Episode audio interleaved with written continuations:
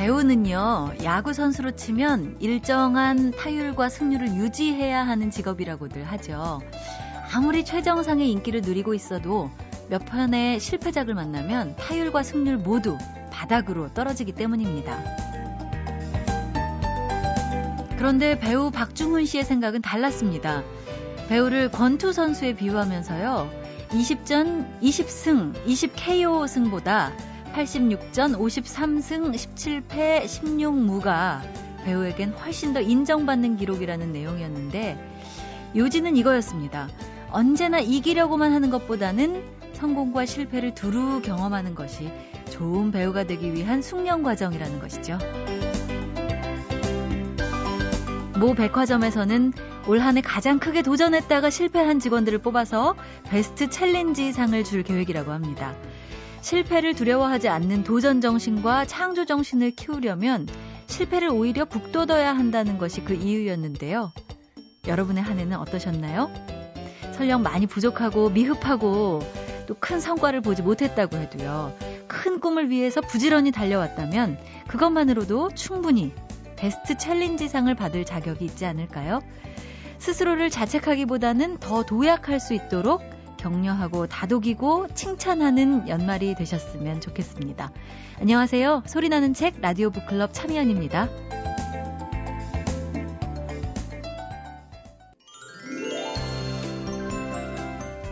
여러분은 크리스마스 선물로 뭘 기대하고 계십니까? 우리나라에서는요, 뭐 태블릿 PC, 패션용품, 주얼리 이런 것들이 가장 받고 싶은 크리스마스 선물로 꼽혔는데요. 프랑스에서는요, 4위가 CD, 3위가 향수, 2위가 초콜릿, 그리고 대망의 1위는요, 바로 책이라고 합니다. 우리나라는 책 선물이 10위권에도 없었는데요. 생각해보면 책 선물만큼 가격도 적당하고 실용적인 선물도 없는 것 같죠? 선물하기 좋은 책, 책마을 소식에서 발견해보시는 건 어떨까요? 북클럽의 산타클로스입니다. 세종대학교 만화 애니메이션학과 한창환 교수님 나오셨습니다. 안녕하세요. 안녕하세요. 반갑습니다. 네. 메리 크리스마스. 미리 크리스마스입니다. 네. 예. 미리 크리스마스. 예. 산타클로스와 외모가 거의 흡사한. 그럴 것 같아요. 네. 옷만 입혀놓으면 거의 산타클로스라고. 예, 그렇네요. 크리스마스 때마다 가족들과 함께 못 입고 그날도 약속이 있어서 늦게 들어오면서 아이들한테는 산타클로스 할아버지와 회식하고 왔다, 뭐 어렸을 때 얘기를 했던 기억이 납니다. 그러십니까? 네. 내일 크리스마스 이브인데 뭐 하실 예정이십니까? 저희는 이번 크리스마스 선물을 여행으로 잡았습니다. 그래서 오늘 출발합니다. 그 무엇보다도 네, 좋은 선물이네요. 스키장과 같이 가서 함께 스키도 타고 얘기도 좀 많이 할까 합니다. 이게 아이들이 커가니까 서로 앉아서 얘기할 수 있는 시간이 별로 없고요. 예예. 다 어른이 된다고 생각하니까 대화가 많이 줄어든 것 같아요. 스킨십도 하고 대화도 많이 하면서 선물을 줄 생각입니다. 고3 아빠가 내릴 수 있는 굉장히 어려운 결정이신데 네. 훌륭하십니다. 아이들은 되게 싫어합니다. 그렇지 않을 겁니다. 그렇겠죠? 예, 네. 그렇게 믿습니다. 네. 자, 오늘 소개해 주실 책은요? 이외수 작가가 새 책이 나왔죠. 이외수의 사랑법, 사랑외전이라는 책입니다. 예. 저는요, 요즘 아이들한테 답답한 게 그런 겁니다. 대하 소설을 애들이 읽어본 적이 없습니다. 저희 때는 토지, 네. 뭐 태백산맥 네. 이런 거 정말 열몇 권 넘어가도 지칠 줄 모르고 읽었거든요. 네네. 사보고 했습니다. 네. 근데 요즘 아이들이 가장 많이 읽는 소설의 권수가 1, 2, 3권 정도. 예. 3권을 출간하는 출판사에 얘기해봤더니 2권은 아예 안 팔린다며요. 왜요? 1권 읽고 3권 바로 읽는답니다. 어차피 끝장이기 때문에 아이들이 2권을 안 산다는 거예요. 그래요? 그러다 보니까 장편 소설 사보면 한 권짜리가 많고 그나마 나오는 1, 2권이고 무리해서 나와도 3권까지밖에 안 나옵니다. 근데 그것도 버거워합니다, 아이들이. 그러다 보니까 중간에 네. 이야기가 빠지면 상상력을 동원할까요? 그렇죠. 대충 맞춰간다는 거죠. 왜냐하면 드라마 보는 습관이 있어가지고요. 예. 앞에 한두 개 빠져도 드라마는 이야기 되잖아요. 아이들이 소설을 그렇게 읽더라고요. 저는 요즘 아이들이 아니군요. 그럼요. 요즘 그 표정 뭡니까?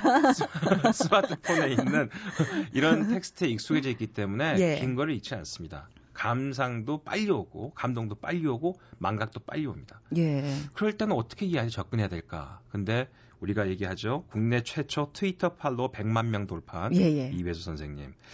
SNS를 통해서 습작 공간, 나눔 공간, 소통 공간이라고 정의하고 매일 집필을 해서 독자들 앞에 실시간으로 발표한 글들을 모아가지고 네. 또 그 글들도 수백 번, 수천 번까지 리트윗된 원고들을 모아서 주제별로 정리한 책이 바로 사랑 외전입니다. 아, 그러면 트위터에서 나눴던 내용을 그렇습니다. 책으로. 그러니까 예. 문장대로 짧고 단락이 예. 짧습니다만 저도 깜짝 놀랐습니다. 읽어보면서 그 뭐라고 그럴까요? 자극이 계속 옵니다.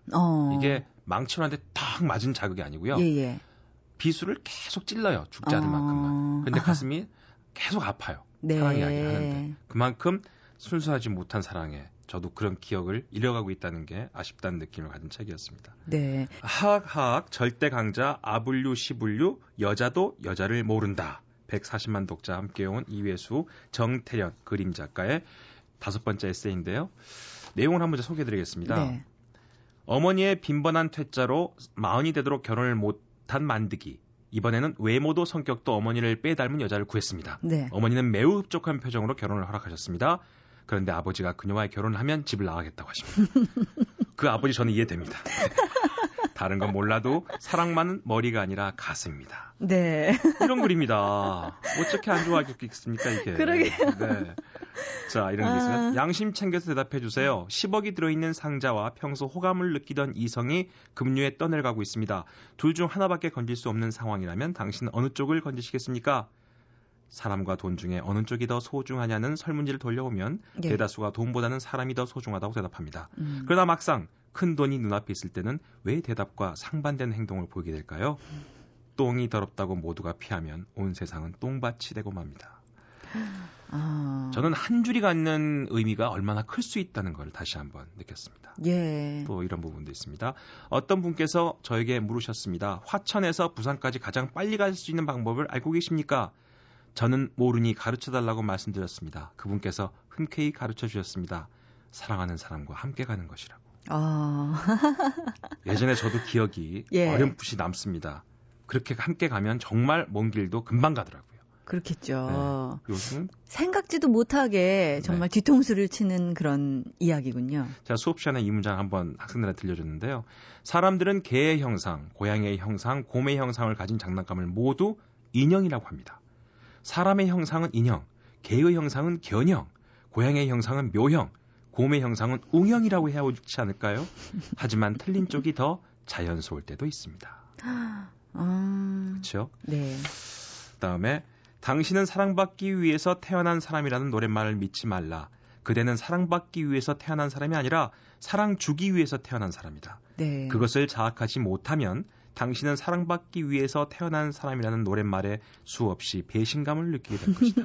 이렇게 이야기하고 있습니다. 저는요. 네. 아이들 태어나면은 이렇게 선물 줄 때 정말 사랑 많이 주는 아이가 되어라. 그렇죠. 이런 덕담을 쓰거든요. 아, 엄마들이 많이 싫어하더라고요. 왠지 모르겠어요. 그래서 사랑 많이 주고 사랑 많이 받는 아이가 되어라 이렇게 바꿨어요. 아, 그랬구나. 그랬더니 엄마들이 좋아하더라고요. 네. 아무래도 사랑 받는 게 좋긴 하지만 사랑을 어떻게 받기만 하겠습니까? 그렇죠? 사랑을 모두 주는 아이들만 있다면 받게 되는 거 아니에요? 그렇죠. 그렇죠? 그리고 사랑을 엄마들이 안 줘봐서 그런 것 같아, 본인들이. 사랑을 준다는 건 주는 그 행위 과정 속에서 사랑을 받는 거거든요. 예, 예. 웃긴 얘기도 있어요. 4.5와 5는 같은 반이고 5는 짱입니다. 어느 날 5가 4.5에게 빵을 사오라고 명령했습니다. 그러나 4.5는 웃기지 마, 짜샤라고 무시해버렸습니다. 일진에게 겁도 없이 들이대더니 그분들은 깜짝 놀랐습니다. 그때 4.5가 말했습니다. 이놈들아, 나 점 뺀 건 몰라? 이렇게. 그렇죠. 흔히 아는 유머지만 이렇게 보니까 재밌습니다. 저는 이야기가. 처음 들었어요. 아, 그래요? 아픈 이야기가 함께 있는 책. 그러면서도 예. 진정한 사랑이 무엇인가를 우리에게 확인시켜주는 책이 이외수 사랑 외전입니다. 아, 이 코너의 매력이 이거군요. 당장 사러 가야 될 것 같습니다. 네. 예, 오늘 책마을 소식에 이외수의 사랑 외전에서 들려주는 아주 상큼한 산타클로스 같은 이야기 잘 들어봤습니다. 한창환 교수님 여행 잘 다녀오시기 바랍니다. 감사합니다. 고맙습니다. 잊혀질 뻔한 책, 묻혀질 뻔한 책을 소개해드리는 시간이죠. 뻔한 책. 이번 주에 소개해드릴 뻔한 책은 문학평론가인 서울예대 문예창작학과 이광호 교수의 사랑의 미래입니다. 문학평론가가 쓴 책이라서 평론집일 줄 알았는데요. 2010년 여름부터 가을까지 문학과 지성사 웹진에 사랑을 키워드로 연재됐던 글을 모아서 만든 픽션 에세이라고 해요. 사랑의 미래, 구체적으로 어떤 책인지 문학과 지성사의 이근희의 편집장의 설명으로 만나보겠습니다. 도입부가 겨울 초입에서 그와 그녀라는 인물이 설정되면서 쓰여지는 픽션 에세이거든요. 그래서 저자이신 이광호 선생님은 적실하고 간단 명료하면서도 진정성 있는 아름다운 문장, 문체로 유명하신 분이거든요. 당신이 어떤 문학평을 할 때 가슴에 와닿는 그런 식구들이 있잖아요. 짤막한 식구들에서 착안을 해가지고 이야기를 풀어가신 거예요. 주로 이제 뭐 이성복, 허수경, 기영도, 김혜순 이런 분들의 시의 어떤 한 구절 혹은 한 단어, 여기에서 열쇠말처럼 키워드로 삼아서 한 여자와 한 남자가 있는 스토리를 그의 관점에서, 그리고 그녀의 관점에서 과연 사랑이라는 게 뭘까? 사랑을 한다는 게 뭘까? 깊은 어떤 사유, 단상들을 잡아가지고 산문으로 풀어내신 것 같아요. 네, 사랑의 미래. 이 책은 구성이 좀 독특합니다. 1부는 그의 이야기, 2부는 그녀의 이야기로 각각 나눠서요. 똑같은 상황을 두고 그것을 해석하는 그의 입장과 그녀의 입장이 교차하는 방식으로 진행되는데요. 소설 같으면서도 에세이 같고, 또 에세이 같으면서도 소설 같은 글이라서 픽션 에세이다라는 이런 장르를 붙이게 됐다고 합니다. 사랑을 이야기하는 작품인 만큼 사랑에 대한 이광호 교수의 시선과 해석도 궁금해지는데요. 이근혜 편집장이 책 속의 한 대목을 낭독해 주셨습니다. 사랑에 관한 속도에서 언제나 두 사람이 나란히 가는 것은 아니다. 대개의 경우 그들은 다른 시간대에 살고 있다. 그들이 사랑한 시간은 언제나 조금씩 엇갈렸지만 그것은 피할 수 없는 일이었다. 그들은 사랑의 온도와 속도의 어긋남 때문에 때때로 숨이 끊어질 것 같았다. 사람들은 시간의 가혹한 신호를 눈치채지 못하다가 어느 순간 갑자기 눈앞에 와 있는 파국을 알아차린다. 마침내 그는 스스로에 대해 아무것도 기대하지 않았다. 그렇다고 해서 그들이 사랑하지 않은 것은 아니다. 아마 그녀가 자신과는 다른 시간대에서 사랑하고 있다는 것을 그가 이해할 수 있다면 그는 그녀를 더 많이 받아들일 수 있을 것이다. 그러나 자신의 몸과 영혼이 속해 있는 시간대 너머로 사랑하는 것은 지독하게 어려운 일이다. 현재는 언제나 위태로우며 미래는 텅 비어있다. 사랑은 그 사람의 시간을 기다려주지 않는다. 돌이킬 수 없는 것만이 사랑이다. 네, 이 글은 이성복 시인의 시에 나오는 너무 빠르거나 늦은 그대여라는 문장에서 출발한다고 해요. 그런데 그 문장을 이렇게 섬세하고 다채롭게 해석했다는 것만 봐도 이광호 교수가 얼마나 아름다운 문장가인지 알 수 있는 것 같죠? 크리스마스를 앞두고 사랑의 미래에 등장하는 그와 그녀의 이 미묘한 감정의 일렁임들을 같이 느껴보시는 것도 좋을 듯 싶은데요. 사랑의 미래가 담고 있는 사랑의 다양한 얼굴들을 이근희 편집장이 이렇게 정리해 주셨습니다. 사람마다 조그만 어떤 차이, 견해의 차이 혹은 그 시간의 차이이기도 한 것 같아요. 사람들이 받아들이는 감각의 어떤 차이. 근데 그게 아주 순간인데 그 순간 때문에 벌어지는 갈등이나 반목이나 사랑이나 뭐 이런 것들 얼마나 많은 걸 좌지우지할 수 있는지, 그럼에도 불구하고 그 과정들에서 결국은 사람이 사랑이라는 아주 큰 의미 안에서 이렇게도 살고 저렇게도 살고 이런 부침도 겪고 뭐 저런 갈등도 겪고, 그것들 모두가 다 사랑이고 결국은 사랑을 그냥 일방적으로 하고 받는 게 아니라 사람 모두 사랑을 사는 것이다. 살아가는 것이다. 그런 얘기를 하고 싶으셨던 게 아닐까 싶고요. 처음에 프롤로그에서 에필로그까지 쭉 비슷한 호흡으로 따라가시면 겨울에서 이른 봄, 여름, 가을, 다시 겨울로 이어지는 이 사계절을 겪는 동안 사람들이 겪을 수 있는 어떤 감정의 다양한 소요들, 스펙트럼을 너무 잘 담아내고 있어요. 그래서 정말 강추하고 싶습니다. MBC 라디오 95.9 MBC 라디오. 하버드대학 성인발달연구소에서 배움의 시기인 10대, 20대를 퍼스트 에이지, 일과 가정을 이루고 사회에 정착하는 30대를 세컨 에이지, 그리고 마흔 이후의 30년을 서드 에이지라고 하면서 우리의 삶을 단계별로 나눴다고 합니다. 그런데요, 각각의 단계 중에서도 마흔 이후의 30년을 가장 중요한 시기로 봤다고 해요. 마흔은 서서히 착륙하는 나이가 아니라 새로운 이륙을 준비해야 하는 나이이기 때문이라는데요. 마흔, 과연 어떤 곳으로 향해야 할까요? 무엇을 준비하고 어떻게 달라져야 할지 오늘 북카페에서 마흔의 서재의 저자이신 장석주 시인과 얘기 나눠보겠습니다. 어서 오세요. 네, 안녕하세요. 반갑습니다. 네, 반갑습니다. 네, 제가 예전에 문화사색이라는 프로그램을 진행했었어요. 네. 거기서 장석주 시인을 방문했을 때 꼭 뵙고 싶었는데 그때 예. 저를 데려가 주시지 않더라고요. 그러니 네. 이제서야 만나게 됩니다. 저는 예. 굉장히 반갑게 생각해요. 네.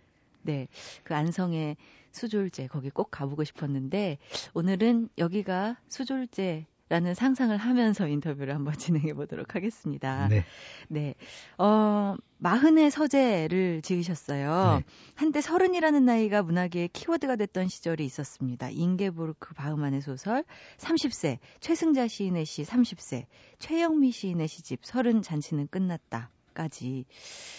여기에다가 또 노래도 있었죠. 김광석 씨의 노래 30 즈음에도 있었는데 이렇게 30에서 이제는 40이 문학의 키워드가 된 것 같습니다. 40과 관련된 서적이 많이 나오는 것만 봐도 알 수 있는데요. 마흔의 서재도 그런 트렌드에 맞춘 걸까요?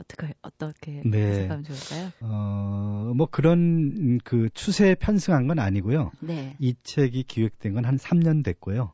3년 동안 준비한 책이고 그 마흔은 인생의 이막의 시작이고 네. 그만큼 우리 인생에서 그 마흔이 차지하는 의미가 크다고 생각해서 그 마흔에 관한 책을 하나 써야 되겠다. 그러니까 제 그 아우가 이제 40대인데 네. 그 아우를 위한 어떤 인생의 의미 있는 조언 그런 걸 담고자 쓴 책이 마흔의 서재입니다. 이 마흔의 서재 어떤 책인지 좀 직접 저자야. 설명을 한번 들어볼까요? 그러니까 되게 이제 그 마흔까지 오는 것도 네. 사실 그 쉽지 않거든요. 네. 치열한 어떤 사회 경쟁을 뚫고 취업을 하고 또 회사에 들어가더라도 또 그 안에서 또 경쟁이 이루어지고 그러다 보니까 그 뭔가 자기를 돌보는 시간들이 없고 그리고 특히 이제 그 사유하는 삶이라고 할까 지적인 성찰 이런 것이 많이 부족하다는 생각이 들었어요. 네. 그래서 이 마흔의 서재의 그 띠지에 마흔에 멈추어 읽는 책이 남은 인생의 길이 된다라고 했는데 이것이 이 책에서 말하고자 하는 어떤 메시지를 압축하고 있습니다. 네. 그러니까 뭔가 지금까지 살아온 것들을 돌아보고 살아갈 날들에 대한 어떤 지침이 있어야 되는 나침판 같은 것이 뭐가 필요한 나이가 아닌가. 네. 그래서 제가 이제 권한 것이 지적인 생활을 해라. 그런 구체적인 실천 방안으로 자기만의 서재를 갖추라라는 것을 이 책에서 제안했습니다. 사실 저는 이제 마흔을 향해 가고 있는 나이인데요. 뭔가 이렇게 꼭 연초, 연말 이럴 때 한번 멈추어서 올해를 되돌아보자 이런 생각은 해봤지만 사실 10년 계획, 내 인생 전반의 계획을 멈추어서 한번 돌이켜보고 새로 계획을 세우고 이런 계기가 많지는 않았거든요. 이 책이 어떤 쉼표 같은 또는 멈추어 읽는 책이 돼주면 좋겠다 하는 그런 마음이신 거군요. 네. 네. 그러니까 그 마흔에 이르기까지 치열한 어떤 생존 경쟁을 하면서 먹고 사는 일을 인생의 최고의 가치를 두고 정신없이 달려온 삶이라면 네. 이제 살아야 될 앞으로의 30년, 40년의 삶은 조금 달라져야 되는 삶이 아니어야 될까. 그러니까 지혜를 구하는 삶, 자기를 돌아보고 정말 의미 있는 삶을 살기 위해서 무엇을 해야 될 것인가. 많은 40대들이 그런 데 대한 어떤 그 해답을 갖지 못한 채 그 방황하는 모습들을 많이 봤거든요. 네. 그들을 위해서 뭔가 의미 있는 조언을 주자라는 의미로 제가 그 마흔이란 나이가 어떤 나이인가 그 의미를 꼼꼼히 따져보고 그들을 위해서 이런 게 좀 필요하다 싶어서 쓴 책이 바로 이 책입니다. 네, 솔로몬의 잠언 같은 책이 아닐까 하는 생각이 들어요. 뭔가를 도전하고 싶은 마음이 들 때 나이를 생각하지 않을 수 없는 것 같아요. 20대에는 뭐 도전적이고 혁명적이었던 사람도 마흔이 넘으면 현실에 탁 귀순해버리기 때문에 마흔이 되면 아무래도 좀 안정을 추구하게 되고요. 또 뭔가를 시작하기에는 그냥 늦지 않았을까, 단순히 늦지 않았을까가 아니라 주책인 거 아닐까 하는 그런 생각이 하게 되잖아요. 나이가 이렇게 하루로 치자면 네. 오후 한 3시쯤 되는 것 같아요. 네. 그러니까 뭔가를 시작하기에는 늦은 듯한 느낌이 있고 그리고 이 끝이 가고 생각하기에는 너무 많은 시간들이 남아있고 그런 시간인데 근데 또 달리 보면은 마흔이란 나이는 어느 정도 사회적으로 어떤 안정감이라고 할까? 그리고 그 방황을 끝내고 뭔가 뭔가 깊이와 또 이제 어떤 보람과 그 열매들을 수확해야 될 그런 시기가 아닌가라는 생각이 들거든요. 네. 근데 사실은 저마다 처한 환경이 다르니까 마흔 앞에서 갖는 어떤 감에도 저마다 다를 것이라고 생각합니다. 네. 근데 일단 마흔이란 나이는 끝내기에는 아직도 미래의 가능성들을 많이 가진 나이라는 것. 네. 그리고 너무 그렇게 조급하거나 초조할 필요 없이 차근차근 어떤 것들을 준비해서 또 결실을 거두기에 늦지 않은 나이라는 얘기를 저는 이 책에서 좀 하고 싶었습니다. 네, 용기가 나네요. 네. 창작자, 시인, 작가로서의 마흔은 더더욱 의미가 있을 것 같습니다. 어떠셨어요? 개인적인 느낌. 10대, 20대, 30대, 40대, 50대. 물론 이제 저는 일찍 시인으로 등단해서 네. 많은 시집을 내고 이제 마흔 줄에 들어섰는데 네. 오히려 마흔 그 즈음에 제 생활의 거점을 서울에서 시골로 옮겼고 그리고 자연과 어떤 풍부한 교감을 가질 수 있는 그런 환경에 처하게 되면서 제 사유도 좀 풍부해졌던 것 같아요. 그리고 이제 특히 장자라든지 노자의 도덕경이라든지 논어라든지 동양 고전과 마흔에 만나면서 훨씬 더 인생에 대한 원숙하고 풍부한 느낌들을 가진 그런 나이라 네. 그러니까 그런 것들이 제 마음에 굉장히 어떤 의미 있는 자양분이 되었던 것 같아요. 네. 네. 저는 최근에 어린 왕자가 그렇게 읽히더라고요. 네. 어릴 때 읽었다가 제가 고전을 새로 읽기 시작했는데요. 어린 왕자를 읽다 보니까 조금 더 감각적으로 읽어지더라고요. 그리고 뜻도 그렇고 뭔가 이렇게 음소거된 진공 상태에서 된 책 같은 그런 느낌? 지금의 저에게는 그런 느낌으로 다가오면서 정말 한 구절 한 구절이 마음에 꽂히던데요. 네. 예. 생텍쥐페리의 어린 왕자는 생텍쥐페리가 2차 세계대전 중에 뉴욕에 머물면서 네. 파리에 있는 친구를 생각하면서 쓴 책이거든요. 네. 친구를 위로하기 위해서 쓴 책인데 지금 읽어봐도 이 책은 어떤 영성이라고 할까? 네. 정말 깊이를 가진 그런 책이라는 느낌이 들거든요. 네. 거기서 주는 것들은 단순한 교훈이 아니라 정말 생텍쥐페리라는 사람이 철학자 같은 그런 느낌이 들어요. 네. 그러니까 그건 어린아이들을 위한 동화가 아니고 그 책이 어른을 위해서 쓰여진 것처럼 그러니까 지금 40대 읽어도 아주 깊은 공감과 또 위안을 받을 수 있는 그리고 어떤 철학적인 지혜를 이렇게 받을 수 있는 그런 책이라고 생각을 합니다. 네, 더 큰 공감이 생기더라고요. 네. 예, 이제 좀 본격적으로 책 얘기를 한번 해볼까 합니다. 첫 페이지에 삶은 계속되고 아직 꿈꿀 시간은 많다. 후회가 꿈을 대신하는 순간부터 우리는 늙기 시작한다. 이렇게 쓰여 있는데 마흔도 여전히 꿈꿀 수 있는 나이라는 의미겠죠? 그렇죠. 후회가 꿈을 대신한다는 거. 네. 그때부터 늙기 시작한다는 거죠. 그러니까 아무리 마흔이라도 뭔가 새로운 꿈을 품고 뭔가를 가슴 두근거리면서 계획하고 그것을 실천하려는 사람은 아직 젊었다는 증거라고 생각을 합니다. 네. 그래서 마흔에도 여전히 자기 꿈을 갖고 실현하려는 노력을 하는 사람, 그런 사람들에게 마흔은 굉장히 많은 가능성이 나이라는 거. 네. 예. 꿈이라는 말이 정말 좋아요. 근데 꿈에 있어야 되는 자리에 후회가 생긴다고 생각하니까 지금 갑자기 이 말이 정말 팍 와닿으면서 굉장히 정말 그렇게 만들지 말아야겠다. 정말 그러면 끔찍할 것 같다 하는 그런 생각이 드는데요. 이 리처드 바크의 갈매기의 꿈을 보통 초등학교, 중학교 때 많이들 읽으셨을 텐데 마흔의 갈매기의 꿈을 읽어도 좀 새로울 것 같은 생각이 들었습니다. 네. 여기 마흔의 서재에 인용하셨던데요. 네.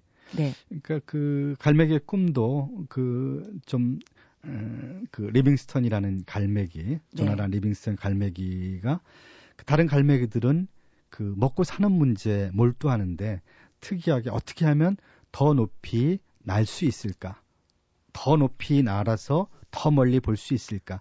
혼자 비행법을 연구하거든요. 네. 꿈을 가진 거죠. 그러니까 모든 사람들이 먹고 사는 것을 쫓을 때 어떻게 하면 더 멀리, 더 높이 날 수 있을까를 그런 꿈꾸고 또 그 실행을 그것에 도전했던 이 조나단 리빙스턴이라는 갈매기는 자기 꿈을 쫓아 산 사람의 하나의 표상인 거죠. 네. 그에게서 마흔의 나이에 꿈을 쫓아가는 어떤 그 사람의 모습을 본 거죠. 네. 그러니까 뭔가 후회한다는 것은 과거로 퇴행하려는 그런 사람의 그런 그 몸짓이거든요.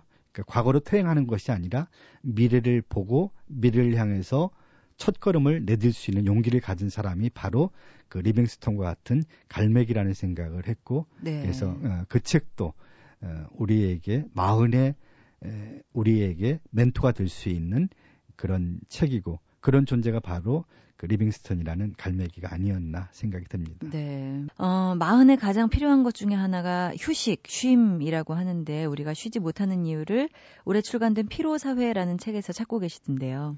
네.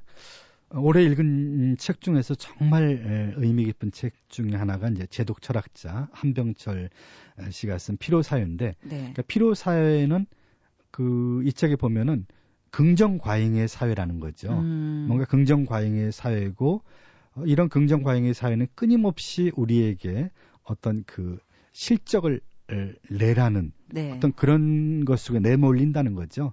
그러니까 하면 된다라는 것이 많이 강조되잖아요. 뭔가 네. 그런 지나친 긍정주의는 성과사회고 그런 성과사회는 우리를 정말 죽음에 이르는 어떤 필요 속에 몰아넣을 수도 있다는 얘기죠. 그러니까 하면 되는 것과 하면 안 되는 것에 대한 어떤 분별을 갖고 과감하게 그런 실적주의, 성과주의로 내모는 그런 사회에 대해서 아니요라고 분명하게 말할 수 있는 그런 마음을 갖는 게 중요하다는 것을 이 피로사회는 우리에게 얘기해주고 있거든요. 네. 네. 그런데 피로사회가 무서운 것은 예. 그것이 외부로부터 주어진 것이 아니라 자기 스스로 그렇게 내몬다는 거죠. 네. 그래서 어떤 존재의 고갈에 이르게 되고 그리고 정말 끊임없이 어떤 그런 일을 쫓다 보면은 일종의 이제 일 중독자가 되는 거죠. 네. 그러다 보면은 그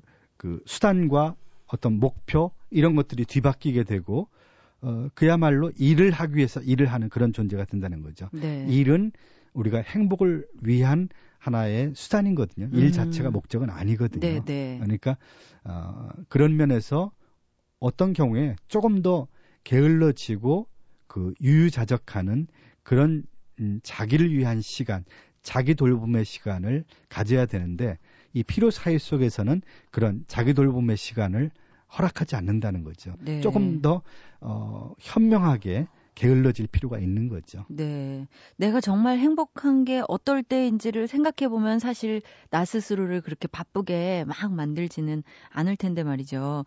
괜히 막 게으름 피면은 뭔가 불안하기도 하고 뭐 죄책감도 느끼는데 그럴 때 위안받을 수 있는 책이 피에르 쌍소도 게으름의 즐거움을 썼듯이 이런 책들 읽으면 되겠어요? 네, 게으름이라는 것이 뭔가 그 산업사회 이후 그 어떤 그 부도덕한 삶, 뭔가 굉장히 나쁜 삶이라는 낙인이 찍혔는데 네. 게으름이라는 것은 돌아보면은 자기 돌봄을 가질 수 있는 그런 시간이거든요. 그러니까 그것이 어떤 휴식과 재충전의 시간이고 그 자기의 그 고갈된 영성을 충전할 수 있는 그런 아주 중요한 시간이라는 얘기죠. 네. 그러니까 게으름의 의미에 대해서 이렇게 새로운 어떤 의미를 발견할 수 있어야 된다. 특히 그 모든 사람들이 다 바쁜 시기에 게으름은 많은 사람 뭔가 그 공리주의적 사회에서 이게 나쁜 것이다라는 그런 딱지를 붙였는데 사실은 그 안에 굉장히 긍정적인 의미도 있다. 그래서 게으름을 조금 다르게 봐야 되지 않나. 네. 그래서 유유자적하는 그 삶의 가치가 이렇게 게으름과 함께 맞물려 있다는 거죠. 예. 네. 아까 도덕경 장자 말씀도 해주셨어요. 이 책에 나오는 것 같은데요. 제가 네. 김훈 선생님이 말씀하시는 거 한번 들어본 적이 있어요. 파브르가 곤충기를 써가지고 굉장한 이런 스토리텔러라면 동양에는 장자다 이러면서 말씀을 해주시는 그 이야기를 듣고 정말로 장자 한번 읽어보고 싶다는 생각이 들었는데 계속 미뤄둡니다. 네. 이 동양 고전이 굉장히 좀 두려운 존재이기도 해요. 도덕경에 마흔은 물처럼 살아야 한다. 이게 나오나 보죠? 이 말씀도 하고 계시던데. 마흔의 물처럼 살아야 된다는 얘기는 안 나오지만 아니에요. 그 물에 대한 이야기가 많이 나옵니다. 네. 특히 동양 고전에. 네. 그러니까 물은 상선약수라는 말이 이제 도덕경에 나오는데 네. 물은 낮은 곳에 처할 줄 알고 싸우지 않고 그래서 도와 가깝다 이런 말이거든요. 네. 그러니까 물이 갖고 있는 생리가 그러니까 노자가 말하는 도의 어떤 것을 잘 말해주거든요. 도라는 개념은 사실 좀 어렵습니다. 네. 예, 도가 무엇을 의미하는 건지 이게 굉장히 어려운 철학적 개념이기 때문에. 네. 근데 이제 상선약수 가장 좋은 것은 물과 같다. 도는 이제 물의 모습, 물의 생리를 갖고 있다 이런 얘기인데. 네. 그 물에서 우리가 발견하는 어떤 겸손 또 평화를 추구하는 것, 낮은 곳에서 그 어떤 그 유유자적하는 모습. 이런 것에서 우리가 또 많은 것을 배울 수가 있기 때문에 그 노자나 또 공자나 많은 그 동양의 현자들이 물에 대한 이야기를 그렇게 많이 하지 않았는가 이런 생각을 해봅니다. 네, 도덕경과 장자에 나오는 좋은 문장이나 내용들 한 가지씩만 좀 소개해 주세요. 그 도덕경에 나오는 말 중에 가장 그 감명 깊은 것은 그 가장 똑바른 것은 굽은 듯이 보인다 이런 거 그런 것들이 인상적이고 장자에서는 그 가장 쓸모없어 보이는 나무가 거목이 된다. 천년목은 거목이 될 수 있다는 네. 거. 그러니까 작은 쓸모를 일찍이 보여버리면 사람들이 그 쓸모를 보고 그 나무를 베어버린다는 네. 얘기죠.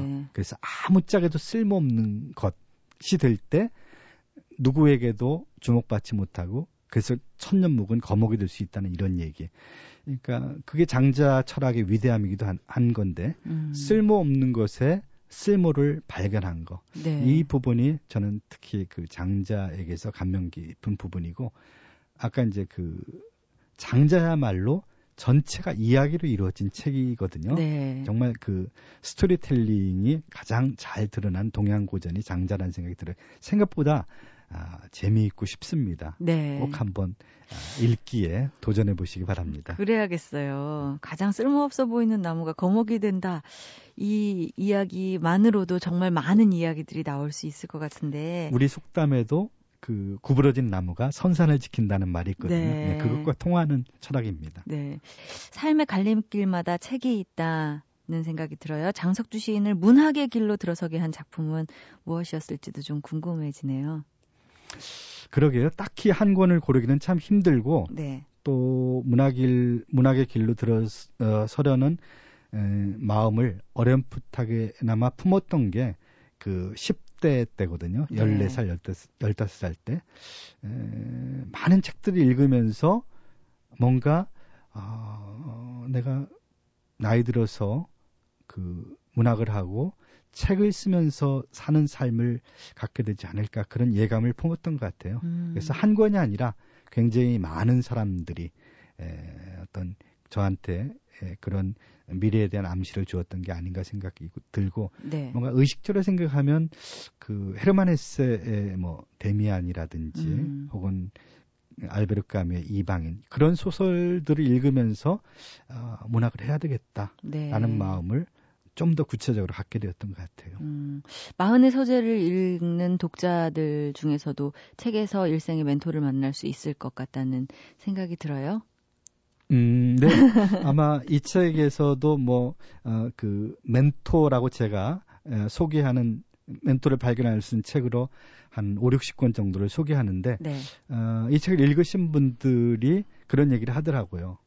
정말 도움이 됐다라는 네. 얘기를 제가 여러분들한테 들었고, 네. 제 책 치고는 드물게 그 독자 반응이 뜨거웠던 책이거든요.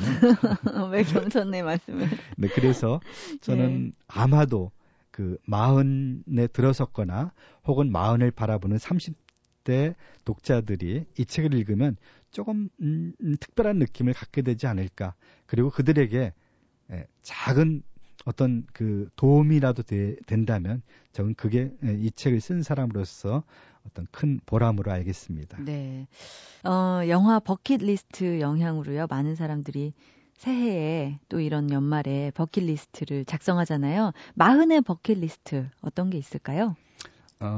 저는 이제 그 서재를 갖지 못한 사람에게 서재를 갖는 것을 버킷리스트로 삼으면 어떨까라는 생각이 들고, 네. 저는 이제 뭐 마흔을 넘어서 50도 이제 50줄도 끝나가려고 하는데, 제 버킷리스트는 이제 만년의 삶을 어떻게 유유자적하고 평화롭게 살 수 있는지, 그래서 그거는 그런 것에 대한 것을 구체적으로 실천할 수 있는 것을 버킷리스트로 삼고 있고 네. 제주도에서 여행자 도서관을 짓고 사는 것이 제 버킷리스트고 그것을 위해서 지금 준비를 하고 있습니다. 여행자 도서관이라면은 여행하면서 이 도서관에 가서 읽을 수 있는 뭐 이런 거예요? 네, 그 이제 제주도를 올레길이 뭐 마무리되고 제주도를 찾는 사람들이 참 많은데 네. 그런 여행자들에게 휴식과 또 그런 공간이 하나 있었으면 좋겠다는 생각이 들어서 그리고 이제 저 자신도 그 인생의 말년을 좀 여유 있게 누릴 수 있는 곳으로 제주도를 생각하고 있고 그래서 그런 여행자 도서관 또 뭐 그 게스트하우스 네. 이런 것들을 지을 땅을 마련을 했고 네. 몇 년 안에 그런 것을 지으려고 합니다. 아 정말 장석주 시인의 꿈은 정말 종류가 다르군요. 예. 정말 유유자적과 정말 잘 어울리는 꿈입니다. 마지막으로 북카페 마무리하면서 40대가 사실 이 사회의 중추잖아요. 사회적 역할이랄까? 40대가 어떤 삶의 태도를 가져줬으면 하는지, 내지는 어떤 부분은 좀 변했으면 하는지, 어떤 40대에 대한 당부, 40대를 향해 가는 사람들에 대한 당부의 말씀 들으면서 한번 마무리해보면 어떨까요? 40대는 우리 사회에서 가장 그 안정된 어떤 중추를 이루는 세대들이거든요. 그들이 이타주의적인 생각들을 더 많이 가졌으면 품었으면 좋겠다는 생각을 합니다. 아, 좋네요. 함께 하고 싶은 분과 함께 행복해지는 방법을 생각할 수 있는 그런 시간이었던 것 같습니다. 만나서 정말 반가웠습니다. 네, 반가웠습니다. 저도. 네, 고맙습니다. 오늘 북카페에서는 인생의 절반에서 삶을 쉬어가게 하는 책 마흔의 서재를 발표한 장석주 시인과 함께했습니다. 오늘 감사합니다. 네, 고맙습니다. 오늘 장석주 시인과 북카페에 함께했는데요. 장석주 시인의 시 중에서 한때 광화문 글판을 장식했던 시 대추 하나를 많은 분들이 제일 좋아하실 것 같아요. 저게 저절로 붉어질 리 없다. 저 안에 태풍 몇 개, 저 안에 천둥 몇 개, 저 안에 벼락 몇 개. 저게 저 혼자 둥그러질 리는 없다. 저 안에 무설이 내리는 몇 밤, 저 안에 땡볕 두어 달, 저 안에 초승달 몇 날. 대추 하나를 겪었던 지난한 시간들을 보면서 우리의 다사다난했던 한 해를 돌아보게 되네요. 지금까지 소리나는 책 라디오 북클럽이었고요. 저는 아나운서 차미연이었습니다.